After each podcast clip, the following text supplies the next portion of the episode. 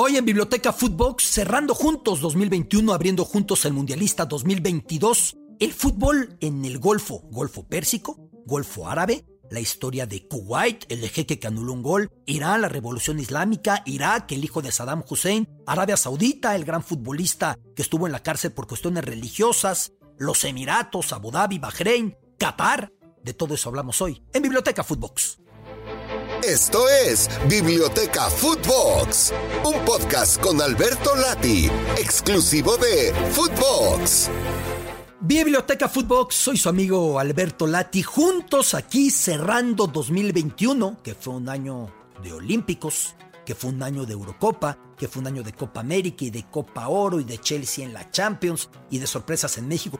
Cruz Azul y Atlas regresando a la gloria, juntos también abriendo 2022, año mundialista. Y a partir de ahora, el compromiso de que muy constantemente en esta biblioteca Footbox y a esta biblioteca añadiremos ejemplares, colocaremos libros relativos al Golfo Pérsico, a Qatar, al mundo árabe, al mundo musulmán, conocer su tradición, conocer su historia, conocer su cultura, conocer sin estigmas, sin prejuicios, sin estereotipos, su religión, conocer cuánto sucede en la región que va a recibir por primera vez en su historia la Copa del Mundo Mayor. Ya la ha tenido a nivel juvenil, infantil. Qatar mismo tuvo una Copa de la FIFA a mediados de los 90, pero la Copa Mayor de la FIFA es la primera vez que la recibe.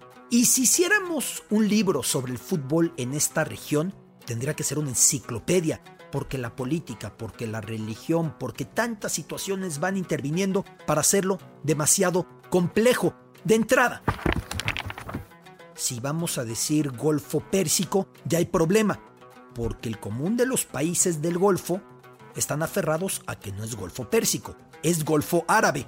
Al norte se encuentra Irán, que es el único país que habla persa en todo el Golfo, y por Irán se le llama Golfo Pérsico desde tiempos ancestrales en Occidente, y de esa manera los iraníes quieren que continúe siendo. Sin embargo, Kuwait, Irak, Arabia Saudita, Bahrein, Qatar, Emiratos Árabes Unidos, hablan árabe y están aferrados a llamarle, y así lo hacen, Golfo Árabe. Una discusión que incluso llega a niveles diplomáticos, a niveles de tensiones políticas, a Naciones Unidas. Ha habido muchas ocasiones en las que hay tensión porque los iraníes le llamaron Golfo Pérsico o porque el resto de los países le llamaron Golfo Árabe. Por eso, para evitar broncas, para evitar problema, vamos a decirle Golfo partiendo de la premisa de que así no habrá confusión, estamos hablando de esta región y la gente no va a pensar que es otro golfo, pensando el Golfo de México o tantos golfos más que hay por el planeta. Así que el primer problema es cómo llamarle, pero el segundo es entrar al fútbol de cada uno de los países,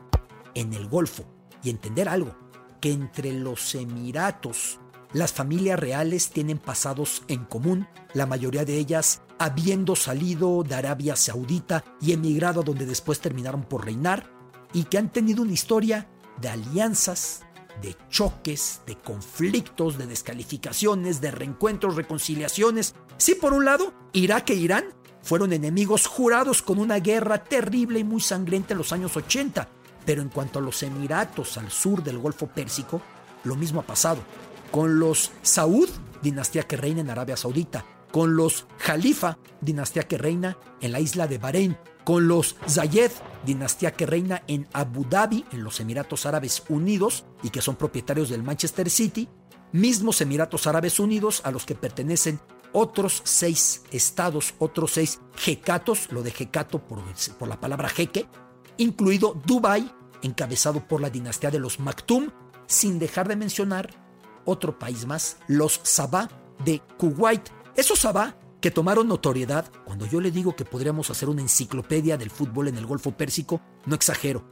Ese, esos Sabah que cuando fue la Copa del Mundo de España 82 tuvieron uno de los episodios más insólitos, inauditos, de perplejidad en la historia del deporte.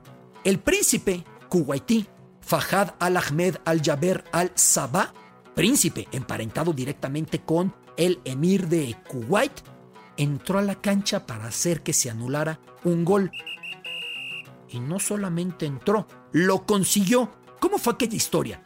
Sucedió que Francia enfrentaba a Kuwait en el estadio José Zorrilla de Valladolid donde tiempo después serían locales cracks latinoamericanos como Valderrama el colombiano, como Cuauhtémoc Blanco el mexicano, como Caviedes el ecuatoriano y tantísimos, tantísimos más. Pues bien, en ese estadio José Zorrilla de Valladolid, Francia se enfrentaba a Kuwait en la fase de grupos de aquel Mundial de España 82. Era la primera vez que uno de estos Emiratos se había logrado meter al Mundial. Cuatro años antes, un país del Golfo había debutado en mundiales con Irán por primera vez en una Copa del Mundo. Irán acudió a Argentina 78 cuando ya empezaban los disturbios de la revolución islámica y las huelgas y las protestas que terminarían con el Shah derribado, derrocado y con la República Islámica instaurada. La República Islámica se iba a declarar unos seis meses después de la Copa del Mundo de Argentina 78, en la que debutó un país del Golfo, Irán, acudiendo a ese mundial. A partir de España 82, hubo mayor posibilidad de que equipos asiáticos y equipos africanos se metieran al mundial, porque hasta Argentina 78 solo acudían 16. A partir del 82 ya eran 24 y para el 98 serían 32 y qué le digo, para 2026 ya serán 48. Pero esa puerta abierta de 16 a 24 permitió que los países asiáticos comenzaran a meterse y así Kuwait se clasificó a Francia. Enfrentando a Francia, los galos tenían una gran generación encabezada por Michel Platini, dirigida por el gran Michel Hidalgo, y entonces Francia ganaba por goleada Primer gol de Gengini, segundo de Platini, el tercero de Didier Six. Cuando empató Kuwait, hasta ahí no pasaba nada, hasta que Francia metió otro gol por conducto de su muy pequeñito delantero, muy bajito de estatura y soberbio en calidad futbolística, Alain Girés, medía unos 60 Girés, y entonces los kuwaitíes protestaron que escucharon un silbato y que no pudieron concentrarse pensando que el balón ya se había parado y la jugada ya no corría. Nadie escuchó el silbato, ellos sí, quizá vino de la tribuna, y de repente apareció en la cancha nada menos que este personaje, Fahad al-Ahmed al-Jaber al-Sabah, el hijo del emir, el príncipe kuwaití, y empezó a gritar al árbitro que lo cancelara, que lo anulara, que lo anulara. El árbitro, el soviético Miroslav Stupar, que no volvería a pitar en su vida, concedió y dijo, sí, se anula. Y se anuló el gol. Tiempo después, este mismo personaje invitaría a Kuwait a Michel Platini y se disculparía por su falta pues de juego limpio por la manera en la que reaccionó en aquel partido en el que Kuwait ya estaba derrotado. Francia terminó ganando 4 por 1 y ese gol no influyó en absolutamente nada, pero quedó como un pasaje sumamente insólito. La parte trágica es que este hombre, este hombre, el jeque Fahad al-Ahmed al-Jaber al-Sabah, moriría cuando Irak invadió Kuwait en 1900. 90. Iba a morir ahí, en la defensa de Kuwait, 12 años después del episodio en el que pudo anular un gol el jeque, que además había sido presidente de la Federación de Fútbol y presidente del Comité Olímpico Kuwaití y presidente de la Federación Kuwaití de Balonmano y presidente de cuanto deporte apareciera, una práctica muy común en el hemisferio, una práctica muy común en países totalitarios en los que el país es de alguna manera propiedad del emir y por ende su deporte y su fútbol. De hecho, Kuwait estaría desafiliado, estaría impedido de participar en procesos mundialistas para Rusia 2018, una suspensión de la FIFA por injerencia política. Pues como si la injerencia fuera solamente de ese momento. La injerencia ha sido de siempre y la injerencia solamente la FIFA la penaliza cuando le conviene. Pero seguimos este recorrido y pasamos ahora, les digo que se puede hacer una enciclopedia del fútbol del Golfo, a los Emiratos Árabes Unidos que calificaron a su primer mundial en Italia 1990. En ese momento, Emiratos tuvo una muy mala actuación con eh, tres derrotas, con 11 goles en contra, pero fue la primera vez que acudieron y desde entonces no regresan. Seguimos con Qatar Qatar apenas comenzó a eliminarse para acudir a mundiales, rumbo a la Copa del Mundo de Argentina 78, nunca había estado cerca de meterse y últimamente va creciendo mucho, ya incluso Qatar ha sido campeón asiático y ahora va a estar en el Mundial de Qatar, evidentemente como sede para su debut. ¿Cuánto le dolía a la FIFA que Japón no calificara al Mundial del 94, la llamada agonía de Doha, justamente en Qatar, cuando perdió Qatar, porque siempre les gusta que el país anfitrión ya haya jugado mundiales. Para su buena suerte Japón fue al 98 y para el 2002 ya tuvo su segunda participación. Lo mismo con Sudáfrica, antes de hacer el mundial en 2010, alcanzó a ir a Copas del Mundo cuando ya había caído el régimen segregacionista del apartheid. Con Qatar no, Qatar va a debutar en mundiales justamente en su casa. Vamos con Arabia Saudita. Arabia Saudita debutó en un mundial en la Copa del Mundo de Estados Unidos 94 e hizo un torneazo su grupo parecía muy difícil, con Holanda, con Bélgica, con Marruecos. Sin embargo, los sauditas vendieron muy cara la derrota frente a Holanda, cayeron 2 por 1, luego se impusieron a Marruecos y lo que fue el gran partido de ellos, vencer a Bélgica 1 por 0 con el golazo de Saed Al Guairán comparado con el de Maradona contra Inglaterra, driblando a todo el equipo rival. Un golazo del llamado Maradona árabe por aquella gran ejecución todavía avanzó a octavos de final. Ahí se enfrentó a la gran Suecia y contra Suecia la tuvo al límite, pero terminó cayendo ahí el equipo saudí árabe frente al equipo sueco en aquellos octavos de final en Dallas. Saed Al Guairán estaría en prisión por no respetar el mes del Ramadán en el que los musulmanes no pueden comer desde que el sol por la mañana sale hasta que el sol por la tarde noche se mete. Violó esa normativa y como ahí todo está mezclado con la religión, estuvo en prisión hasta que pudo salir y su carrera ya no fue la misma.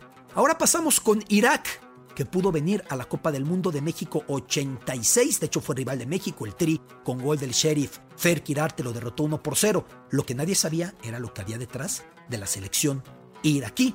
La persona que manejaba la Federación de Fútbol era el hijo de Saddam Hussein, Uday Hussein, quien también encabezaba el Comité Olímpico iraquí y que sometía a los futbolistas del equipo nacional de Irak a torturas si no rendían. Los metía a calabozos, los hacía patear bolas de piedra, grandes rocas, para que escarmentaran. Increíble cómo la FIFA tuvo reconocido y no hizo nada y no pasó nada. Cuando cayó Saddam Hussein, se encontraron esos calabozos en los que hacía sus torturas Uday Hussein. Y luego tenemos a Bahrein, la isla muy pequeñita que ha tenido mucho poder a nivel directivo porque personajes de Bahrein han estado muy cerca del poder en la FIFA, pero que nunca ha estado cerca de calificar al Mundial. De hecho, su primera eliminatoria fue para el 78, luego en ocasiones no se eliminó como para 1990, y en realidad la isla de Bahrein nunca ha tenido esta eh,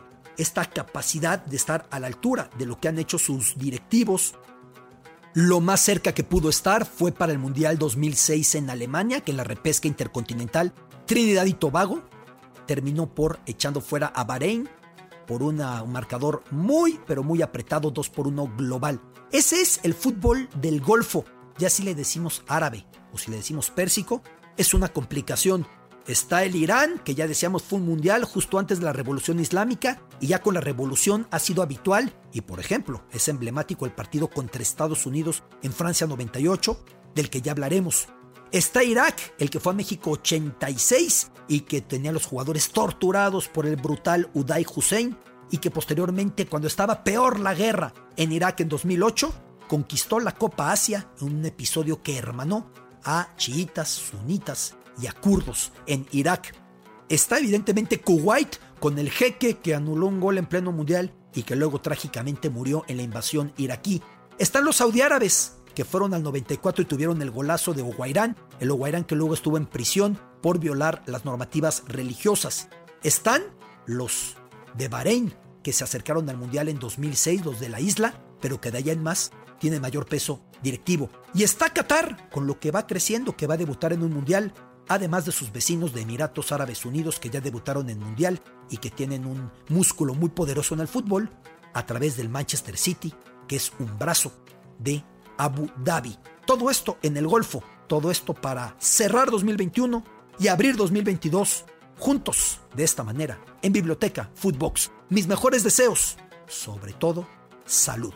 Salud ante todo. Y a partir de la salud, que sea pleno en alegría, en dicha, en bendiciones, en éxito, en todo lo que se propongan. Un gran abrazo.